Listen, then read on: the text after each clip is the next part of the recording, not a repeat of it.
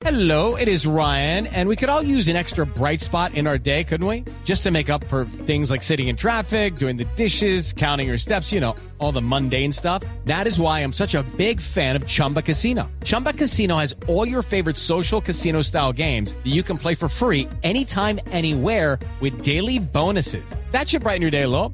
Actually, a lot. So sign up now at chumbacasino.com. That's chumbacasino.com. No purchase necessary. BGW. Void were prohibited by law. See terms and conditions. 18 plus. Señora fiscal Ángela Daza, buenos días.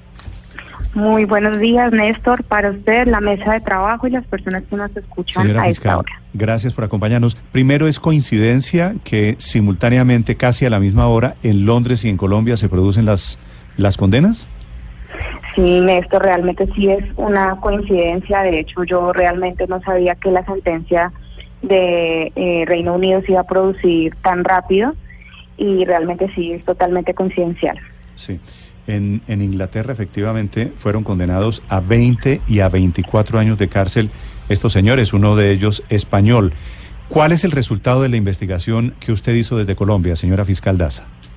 Bueno, desde Colombia se trata de una investigación muy bien elaborada en conjunto con la Policía Nacional Antinarcóticos, en virtud de la cual en un tiempo récord, podría decirse que eh, en un tiempo inferior a 30 días, se logró desarrollar toda la historia que había ocurrido a lo largo de la incautación de los 500 kilogramos que se habían producido en el aeropuerto de Farnborough en el Reino Unido. Una vez hecha esta investigación, se estableció que las personas que habían sido identificadas como Alexander Arias, Walter Arias, que es su hermano, Jairo Salazar, Jesús Hurtado, Carlos Muñoz y Luz Dari Espite habrían participado para poder realizar este envío. A su vez, estableció entonces que el funcionario de la policía, Nelson Robles, habría, pues valiéndose de su cargo y utilizando su carnet policial, había comprado las prendas que utilizó un falso policía para poder realizar este envío de estupefacientes. Señora fiscal, ¿de quién es la droga?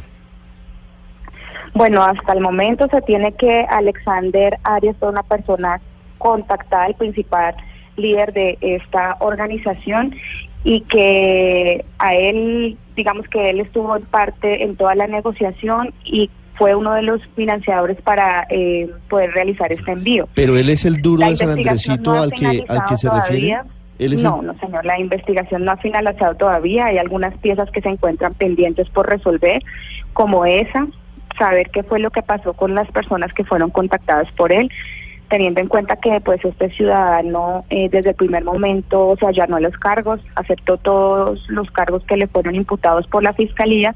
Este ciudadano pues no ha dado algún tipo de declaración o no ha vislumbrado luces de pronto de querer negociar con la fiscalía mm, o declarar en contra de estas personas. Sin embargo, la fiscalía continúa con la investigación al respecto. Pero hay un capo que todavía no sabemos quién es, que es el dueño de la droga.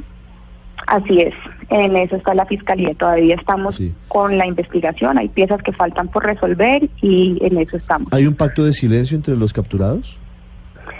No sé si llamarlo pacto de silencio, pero pues por ahora ninguno de los capturados ha eh, manifestado que quiere colaborar o que tiene interés en hacer algún tipo de delación. Señora fiscal, es que llama la atención que las condenas en el Reino Unido a los extranjeros fueron entre 20 y 25 años, mientras que la en Colombia el llamado cerebro del narcoenvío que era Alexander Arias tuvo una condena de 11 años y 8 meses. ¿Por qué estas diferencias? Obviamente, pues el sistema legal de, eh, del Reino Unido es mucho más fuerte que el nuestro.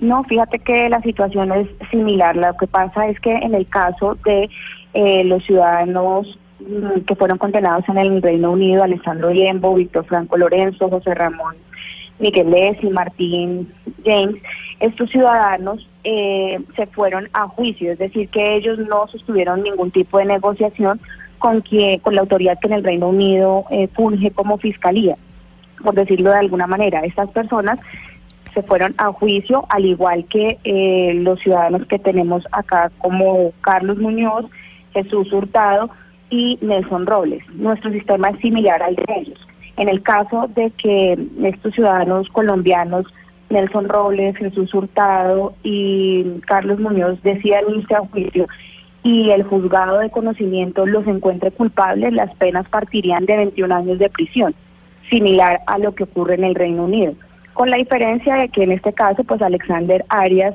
eh, Luz Dari Espitia y Jairo Salazar aceptaron cargos desde el primer momento, razón por la cual las penas de ellos, pues mm, se les hace una rebaja significativa consagrada en el Código Penal, que es correspondiente a la mitad de la pena a imponer, y así mismo funciona en el Reino Unido. Solo que en el caso de ellos, pues Magistrada. tampoco se allanaron a cargos. Magistrada, si le pregunto desde Londres, fíjese que hay, un dato que sale acá en el juicio que dice que toda la cocaína que venía en 513 bloques venía marcada por un lado con el logo de Superman y por otro lado con el logotipo de ESCO. ¿Qué significa para ustedes desde la investigación que hicieron en Colombia esa identificación de los bloques de cocaína? Bueno, generalmente las investigaciones que nosotros eh, adelantamos, la Policía Nacional Antinarcóticos cuenta con eh, algunos indicios o algunas, mm, digamos que por decirlo de alguna manera, estas son las formas en que las organizaciones marcan el estupefaciente para saber a quién pertenece y a quién va dirigido. Se tiene conocimiento por algunas incautaciones que se han realizado de tiempo atrás que este estupefaciente podría ser del plan del Golfo, sin embargo, pues esa es información con la que cuenta la Policía Antinarcóticos y eso es lo no- normalmente lo que ocurre con ese tipo de marquillas. Sí. Señora Fiscal Daza, gracias por acompañarnos esta mañana en Blue Radio. Con mucho gusto, Néstor.